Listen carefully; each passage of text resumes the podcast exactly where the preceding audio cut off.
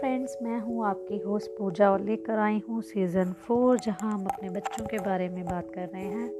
तो आज का हमारा टॉपिक है कि ज़िद्दी बच्चों को कैसे कंट्रोल करें। बच्चों का ज़िद्दी होना नॉर्मल बात है, लेकिन बच्चों की बार बार ज़िद करने की आदत को नज़रअंदाज करना भी सही नहीं है। आप कुछ आसान तरीक़ों से बच्चों को सुधार सकते हैं। बच्चों में ज़िद करने की आदत बुरी होती है। कोई खिलौना देखा नहीं कि उसे खरीदने के लिए ज़िद करने लगते हैं। अपनी पसंद की चीज़ को पाने के लिए सड़क पर ही रोने, चिल्लाने और गुस्सा करने लगते हैं। ऐसे में सबकी निगाहें बच्चों के पेरेंट्स परवरिश के ऊपर उठने लगती है। बच्चों में ज़िद्दीपन की वजह से पेरेंट्स को काफ़ी दिक्कत हो सकती है, लेकिन शांति और धैर्य के साथ आप अपने बच्चे की इस आदत को कंट्रोल कर सकते हैं। यदि आपका बच्चा आपकी बात और ज़िद को लेकर अटल रहता है तो आपको उसे समझाने और सही तरीके से हैंडल करने के लिए कुछ तरीके अपनाने चाहिए। कैसे होते हैं ज़िद्दी बच्चे? जिन बच्चों में ज़िद्दीपन की आदत ज़्यादा होती है, वह हर बार हर चीज़ के बारे में सवाल पूछते हैं। ये बहुत बुद्धिमान और क्रिएटिव होते हैं। इन्हें चाहिए कि इनकी बातें सुने और इन पर ध्यान दें। ये बहुत ज़्यादा आत्मनिर्भर होते हैं। ये बार बार नखरे दिखा सकते हैं और इनका लीड करने का मन करता है या फिर दूसरों पर दौड़ जमाने की कोशिश करते हैं। बहस करने से बचें।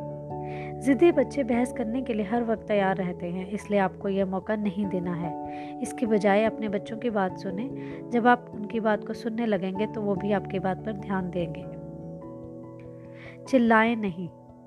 माता पिता के लिए ये बहुत ज़रूरी है कि उन्हें अपने बच्चों पर चिल्लाना नहीं है। और अगर बच्चे ज़िद्दी हों तो ऐसा बिल्कुल भी नहीं करना चाहिए। आपके शांत रहने पर बच्चे भी ज़्यादा शोर शराबा नहीं करेंगे और आप उन्हें सही और गलत के बीच में फ़र्क बता सकेंगे। नियम बना कर चलें।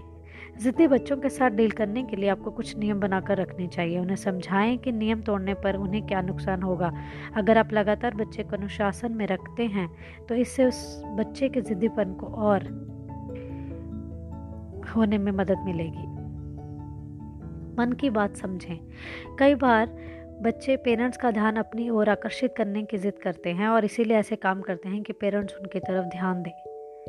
तो पेरेंट्स को चाहिए कि उनकी हरकतों को देखकर उन्हें समझ जाएँ कि वो क्या चाहते हैं। अपने बच्चे से शांत बैठ कर बात करें, उन्हें मारें नहीं। ऐसा नहीं कि बच्चों का ज़िद्दी होना गलत बात है, लेकिन हद से ज़्यादा और बात बात पर ज़िद करना भी गलत है। इसका बुरा असर आगे चलकर भविष्य पर पड़ेगा और उनके व्यवहार में ये आदत शामिल हो जाएगी। इससे बचने के लिए माँ बाप को समय रहते ही इस आदत को सुधार लेने की कोशिश कर लेनी चाहिए। सही समय पर सही सीख मिलने से आपके बच्चे का भविष्य संवर सकता है और वह एक अच्छा इंसान बन सकता है।